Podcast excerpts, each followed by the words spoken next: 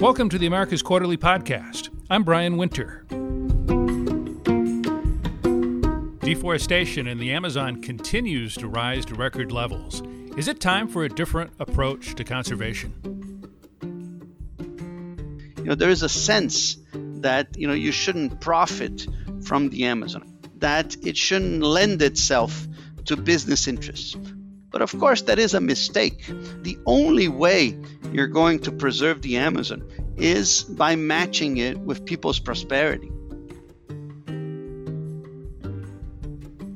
The fire season is about to start in the Brazilian Amazon, and deforestation is already on the rise, jumping 41% in May to the highest level for the month in at least five years, according to preliminary data.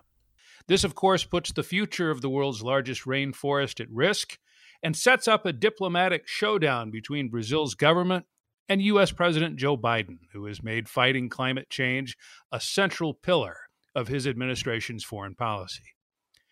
In the latest issue of America's Quarterly, we look at one solution to the problem sustainable economic development.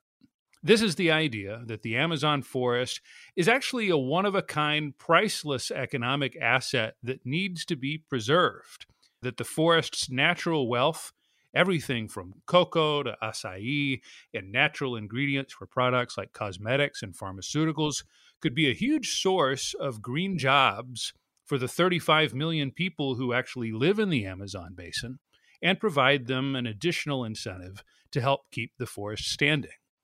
It's a promising idea, one that is already being applied, but man, it is not easy producers in this sector. They face tough logistics, high taxes, extremely difficult transport costs, and of course, a Brazilian president in Jair Bolsonaro who has consistently denied that deforestation is a problem, putting Brazil at the center of consumer boycotts globally and potential sanctions. Today on the podcast, we're going to have an extremely direct and honest conversation, I promise, about these questions. We've invited two Brazilians who are experts on the sustainable development topic. Denis Minev is the CEO of Bemol, a top retailer in northern Brazil, and probably the best known angel investor in sustainable development projects in the Amazon. Cecilia Tornaghi, my colleague, is the managing editor at America's Quarterly and the real genius behind this latest issue. Let's start with Denis. Denis, you live in Manaus, which of course is the biggest city in the Amazon. What has it been like watching your region be at the center of global attention for the last two years because of these deforestation numbers? And what's the biggest misconception non Brazilians have about the Amazon? You know, the first aspect is that I remember a, a, film I watched a few years ago in the US called Groundhog Day. And that's what it feels like to see us in the news again for the same reasons as we have always been in the news, except it seems every 15 years or so, the world remembers that the Amazon exists and that we have a difficult way to develop ourselves. We haven't found a good way. And so, so we, we rise again in the world's consciousness. The first important thing that I think people should understand about the Amazon is how large and diverse it is within the region. So I like to point out that there are nine countries in the Amazon, but from one corner of the Brazilian Amazon to the other, the state of Amapá to the state of Acre, the distance is the same as from New York to Denver. And you wouldn't advocate similar policies between New York and Denver. And even though the appearance of the ecosystem is similar, it's all green and it's dense. The ecosystems are actually very different. There are mountainous regions, there are plains, and people generally tend to lump it as only one thing. It's actually an enormous diversity of things that shouldn't be approached as only one ecosystem. And you know, we had an event last week at which you were one of the panelists, and you you talked a couple of times about the world lacking empathy for the Amazon, eh, meaning that the world doesn't really understand, and, and particularly this issue that it's not just a region that has um, however many billion trees, but it's also home. I mean, the Brazilian Amazon is home to 28 million people. What exactly did you mean by that? Well, I mean that there's a strong dissonance between the way people outside the Amazon talk about the Amazon and people within the Amazon talk about the region. Outside the Amazon, there seems to be an agreement that you know we should reduce deforestation and improve living conditions. When you go within the region, the discussion is completely different. You know, environmental topics are not really part of the local discussion. What we discuss, let's say in business forums, for example, within the region, is mostly the depression that the economies of the region have gotten into since around 2015. As you know, Brazil went through a very difficult process at the end of, let's say, the PT government and the start of the new government.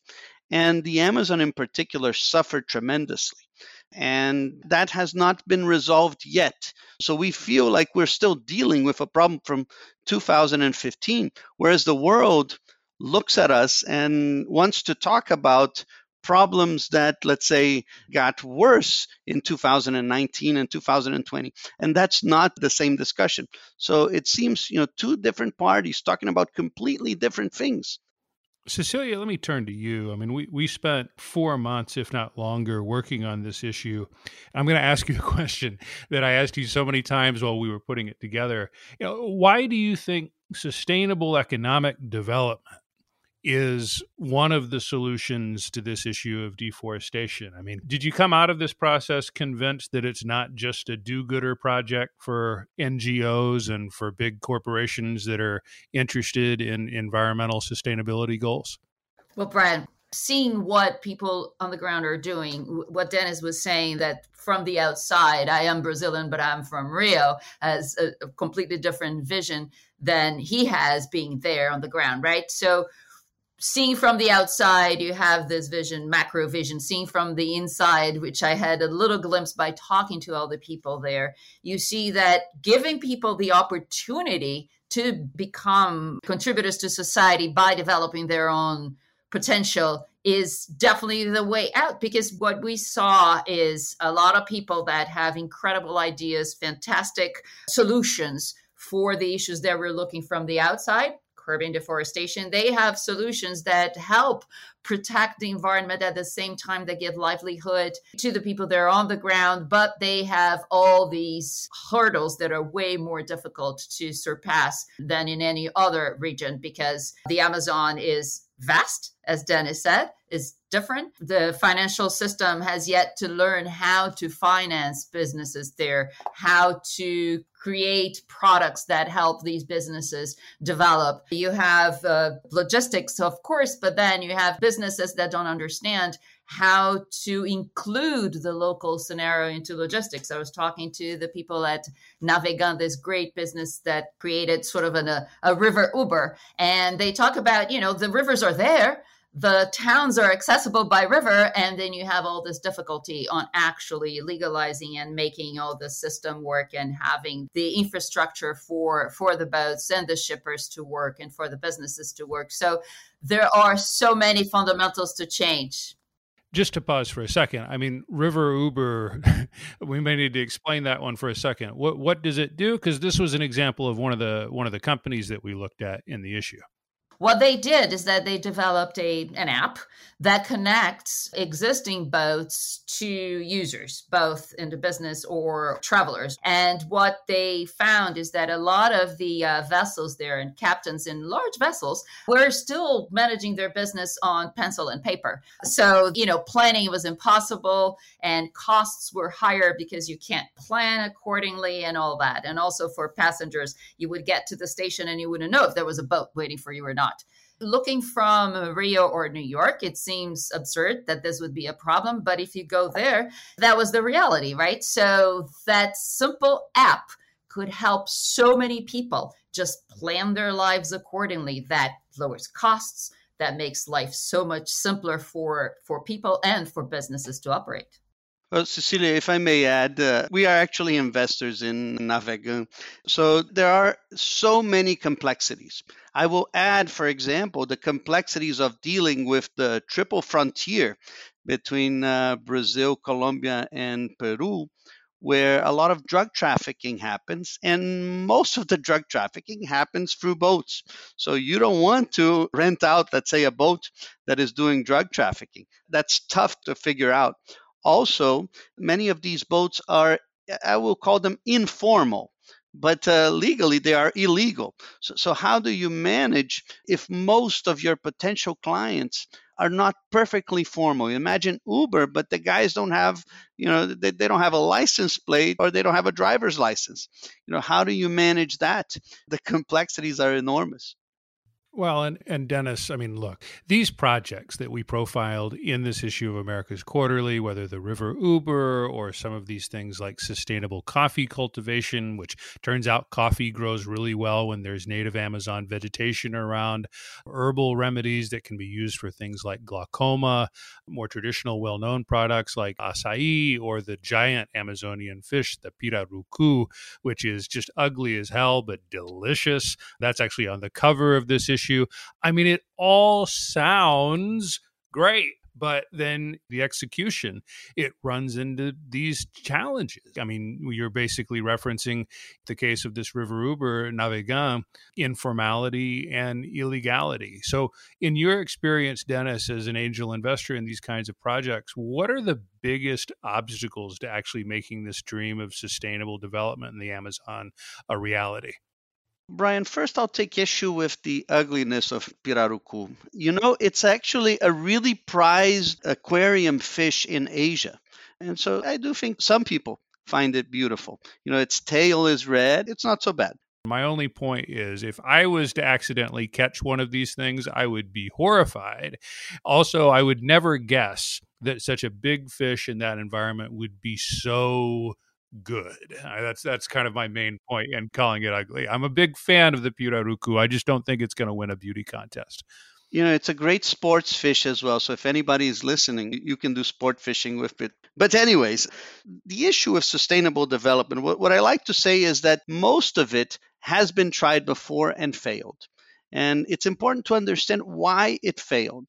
Now, we, we have to go back through, let's say, the last 20 years of history in the Amazon to understand why most of sustainable development projects failed. And even though they failed, how did we manage to reduce deforestation, let's say between 2003 and 2012? It's important to understand because it's not replicable. We can't do it again. In part, it had to do with the super cycle of commodities, which we're unlikely to face such a long and strong one again in the near future. But the main issues have to do, of course, you mentioned logistics, but also legal issues, bureaucracy in the Amazon. You know, there is a sense that you know you shouldn't profit from the Amazon. I think you know that's a that's a bit of a communist sense within some sections of let's say the public sector in Brazil that the Amazon is something so beautiful and pure that it shouldn't lend itself to business interests. Well, I understand that feeling, but of course, that is a mistake. The only way you're going to preserve the Amazon is by matching it with people's prosperity. And people's prosperity is directly linked to the prosperity of businesses. There is no other way. In no other society in the world did they develop without having prosperous businesses. So that's point number one. Denis, if I may add to, to what you're saying, I think that there is a, a, also a vision from the outside that the Amazon is so pure it needs to be conserved, and a vision from the inside that I heard a lot about. Well, you know, everybody wants to keep it as is, so I'm getting the heck out of here and get my life elsewhere. So making the Amazon interesting and exciting for Amazonians to be there and and be able to have you know space to develop themselves as well. But I think that apart from the commodity cycle and all that, I think rule of law is is also a major item, isn't it? I mean, we see rule of law as a major hurdle. You mentioned drug traffickers using the rivers, but there's also all the illegal logging, illegal mining, and all of that that's been increasing in the region, and that spooks investors too, doesn't it? Oh, for sure. The issue with rule of law and institutions in general is that they have to have, let's say, popular buy in. And what you had back in, let's say, 2005, the period when deforestation was going down, is you had uh, prosperity coming to the region. Now, I call it a kind of a fake prosperity, but it was prosperity nonetheless. So we had transfer payments like Bolsa Familia and Aposentadoria Rural, which is a retirement benefit for people in the rural regions. We also had a lot of money going to the municipalities because of increases in income taxes in Brazil. So everybody was benefiting at the same time. Then it was easier to implement, let's say, a stronger rule of law when it comes to the environment. Those features are no longer existing. So the Bolsa Familia has been weakened. There has been a pension reform that reduced the pensions for people in the Amazon. And Brazil has gotten into a recession. So the municipalities are getting a lot less money than they used to.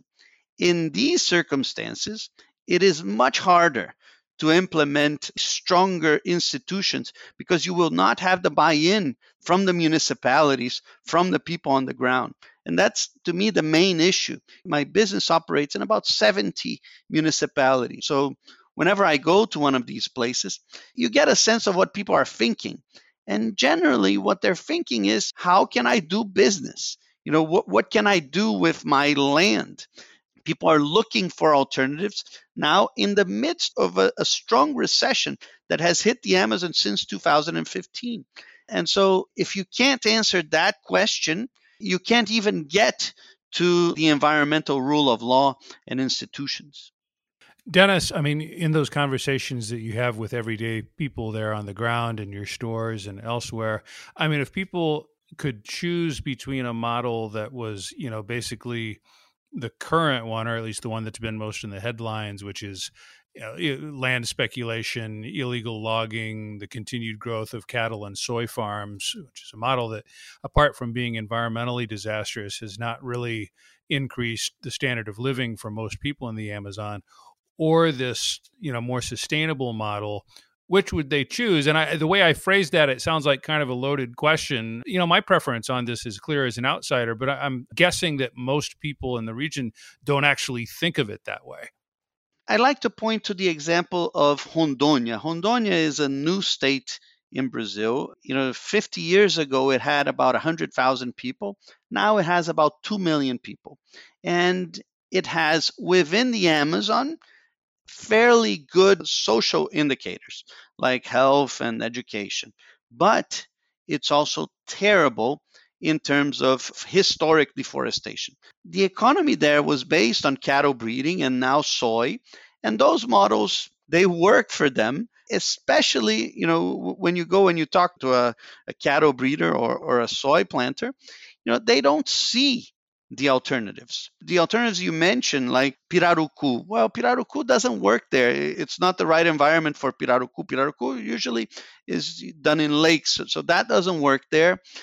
Agroforestry is something new that people are starting to approach, but it's still unproven. You know, th- these people, they come from southern Brazil where the motto is cattle and soy.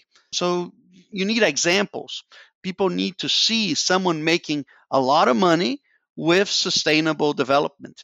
When they don't see that, and all they see is people making money with soy and with cattle, that's what they're going to do. Few people are going to be willing to take those kinds of risks.